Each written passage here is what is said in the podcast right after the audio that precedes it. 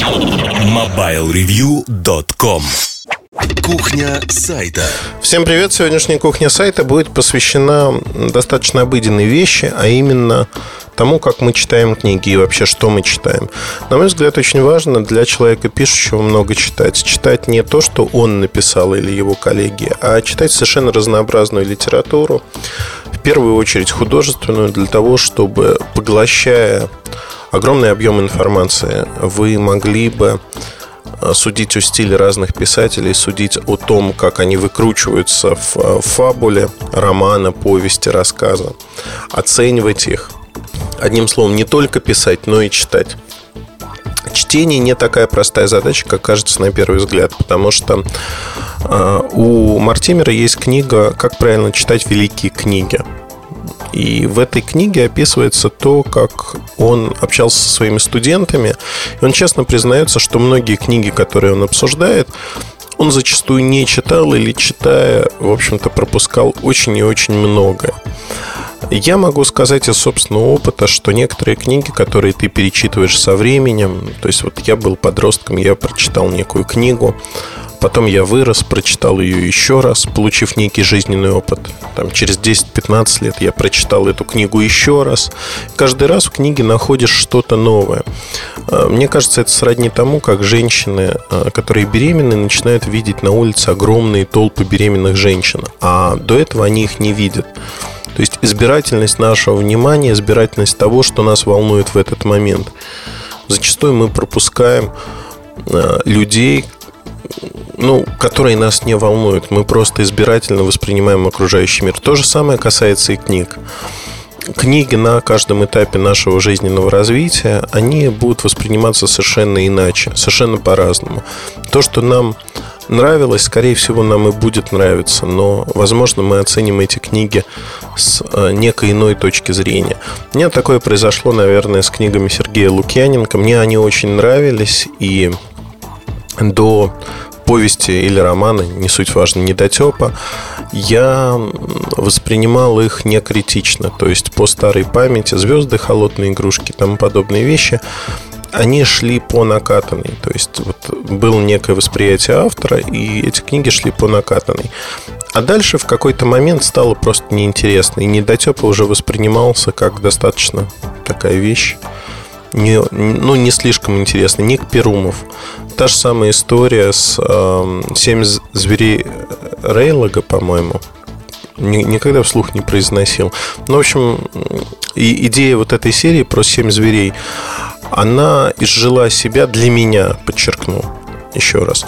С другой стороны, Вера Камша или, там, например, Борис Акунин – вот они для меня не изжиты, и наоборот, очень и очень мне нравится то, что они делают.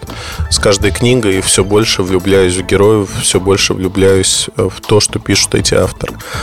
Бывает по-разному. И если мы говорим на сегодняшний день о том, что надо много читать, есть одна маленькая проблема. Проблема заключается в том, что, к сожалению, мы очень ограничены во времени. Мы действительно не имеем так много времени для того, чтобы найти его для чтения. Особенно это сказывается, как только вы становитесь не пешеходом, то есть не пользуетесь в большом городе транспортом, а пересаживаетесь в автомобиль, вы сразу из читающего человека превращаетесь в человека слушающего, слушающего радио, в лучшем случае аудиокниги. Но это совершенно другая активность ну, сродни тому, что писать э, от руки или печатать на компьютере это совершенно разные вещи, и наш мозг воспринимает по-разному это. Нужно читать.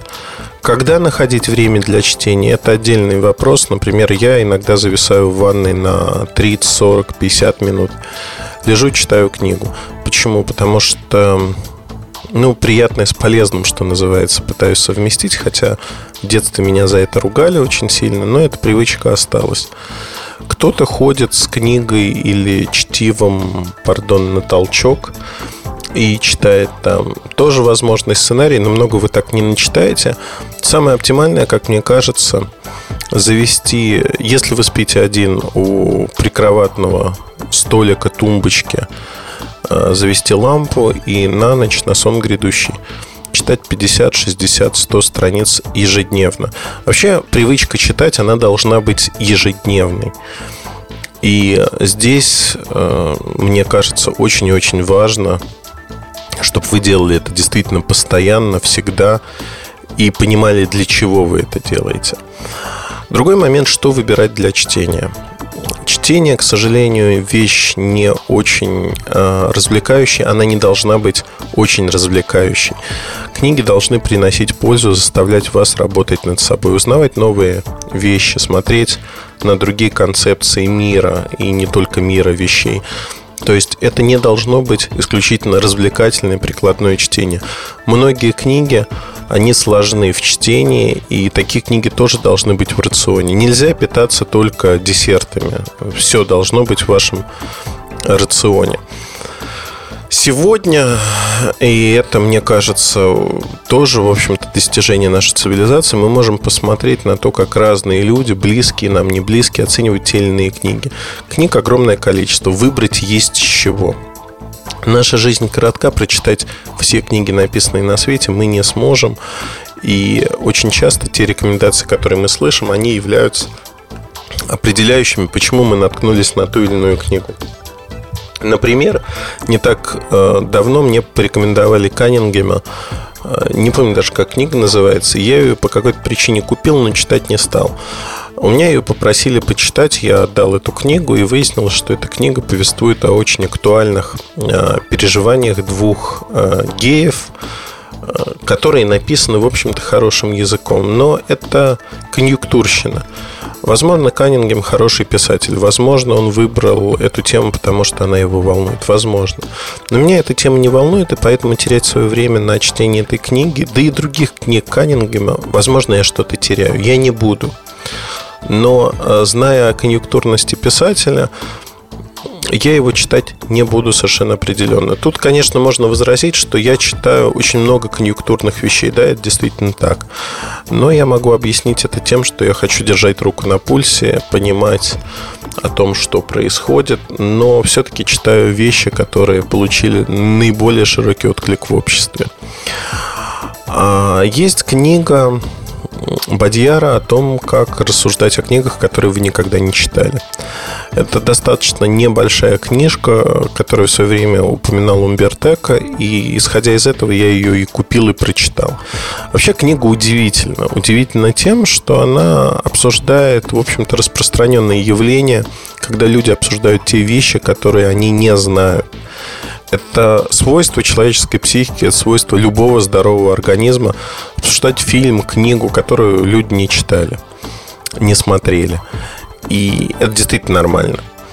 Вот сейчас я проговорил это все, и вы так, я чувствую, так возмущение растет. Как же так? Ну, признайте сами себе, что иногда в компании вы обсуждали вещи, которые не видели, но исходя из отзывов окружающих или там трейлеров и тому подобных, обычно это про фильмы происходит, вы прекрасно понимаете, что вам показали, еще не просмотрев фильм, и зачастую даже не испытывая никакого желания пойти посмотреть. Это касается Бондианы, это может касаться э, какого-нибудь приквела, сиквела к известному фильму и тому подобным вещам. Э, фактически вы э, знаете заранее, что вы получите. Вот эта гарантированность голливудского продукта, она играет злую шутку. То, что не видя фильм, вы можете обсудить его общую канву, что происходило, какие впечатления вы могли бы от него получить или получили там ваши друзья. Один раз посмотрев э, некий фильм, вот эту жвачку дальше можно не смотреть. С книгами очень часто происходит то же самое с одной маленькой поправкой. Есть э, действительно великие книги, которые никак не обойти или не объехать.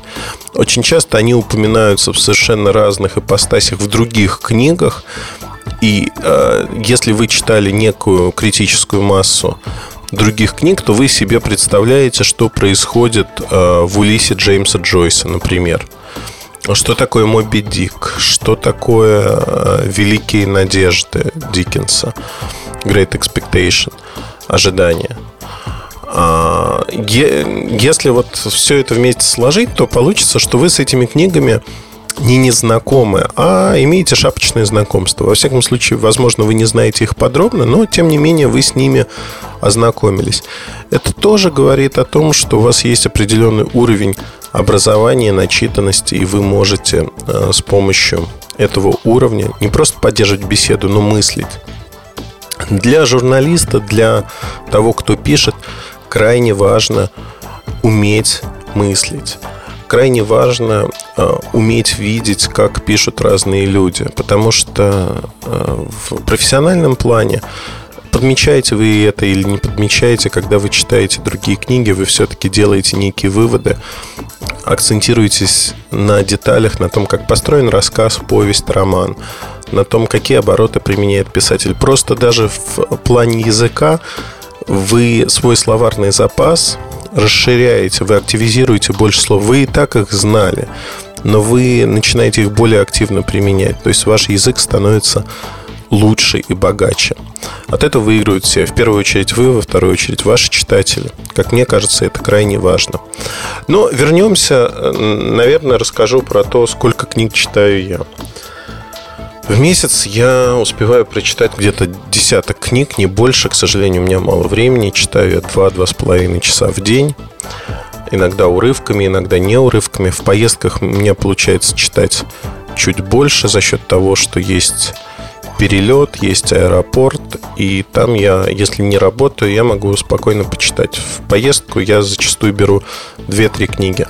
В отпуск, конечно, беру больше, потому что если я в отпуске, у меня раздолье, я могу прочитать до десятка книг и отправляюсь куда-то в отпуск именно, я беру в чемодане э, в прямом смысле много-много книжек.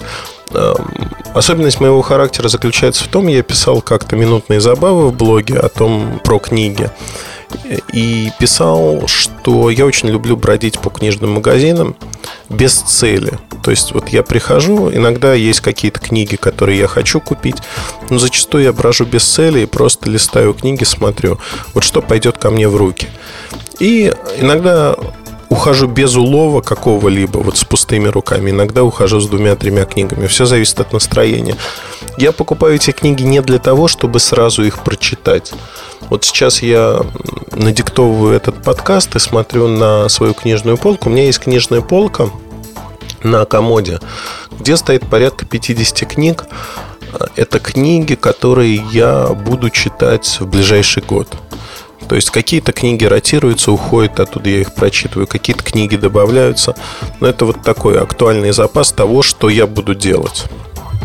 На столе на моем рабочем лежит три книги, четыре книги, которые я буду читать в самом ближайшем времени. И две книги, которые я только что прочитал.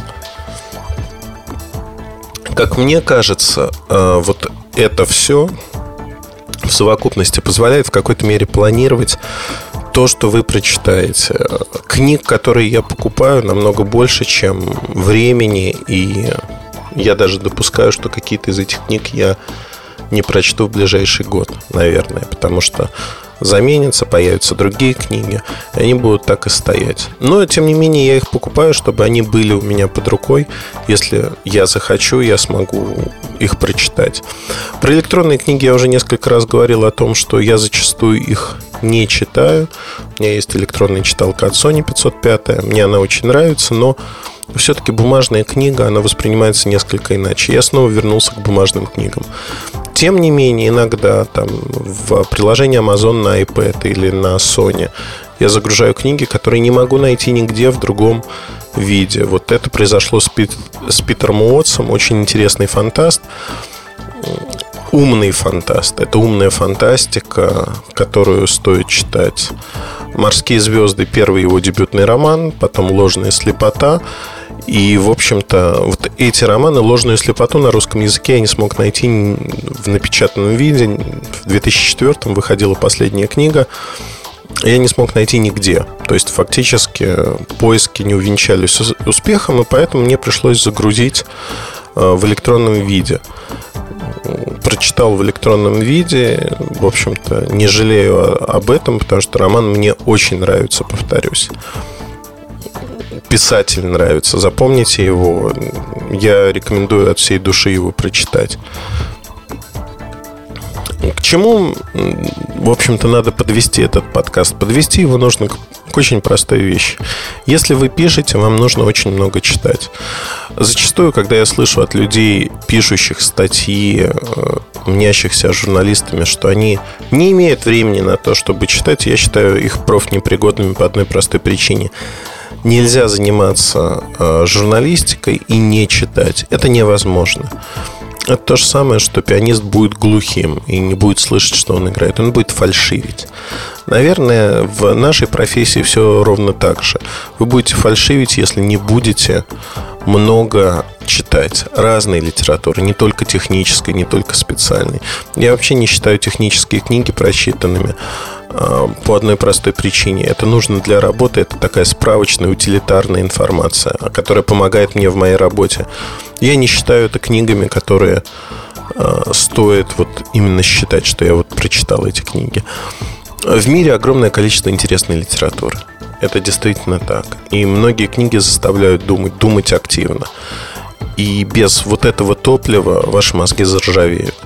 Вам нужно это топливо для того, чтобы думать. Вы во многом представляете продукт того, что вы читаете, что вы потребляете. Мне повезло то, что я очень поздно научился читать. Э, я пришел в школу не умея читать, и когда я начал читать, я открыл для себя неожиданно огромный мир.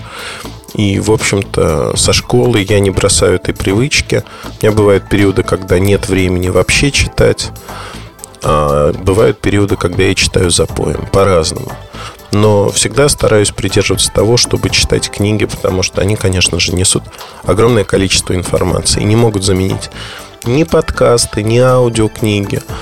А, вот этим нельзя заменить обычное чтение, к которому мы привыкли. Чтение с экрана дает другое качество и, в общем-то, тоже воспринимается по-другому. Читайте книги. Я надеюсь, что я вас убедил в том, что это нужно делать. Если вам нужны рекомендации, что именно читать, в моем блоге Мэр Муртазин по тегу «Книги» в разделе «Книги» вы можете найти мои отзывы. К сожалению, я пишу там в лучшем случае десятой доли книг, которые читаю, но постараюсь активизироваться, если это нужно, и писать про большее количество книг, которые я прочитал. Удачи, хорошего настроения, оставайтесь с нами. Это был подкаст Mobile Review Ильдар Муртазин. Пока-пока. MobileReview.com Жизнь в движении.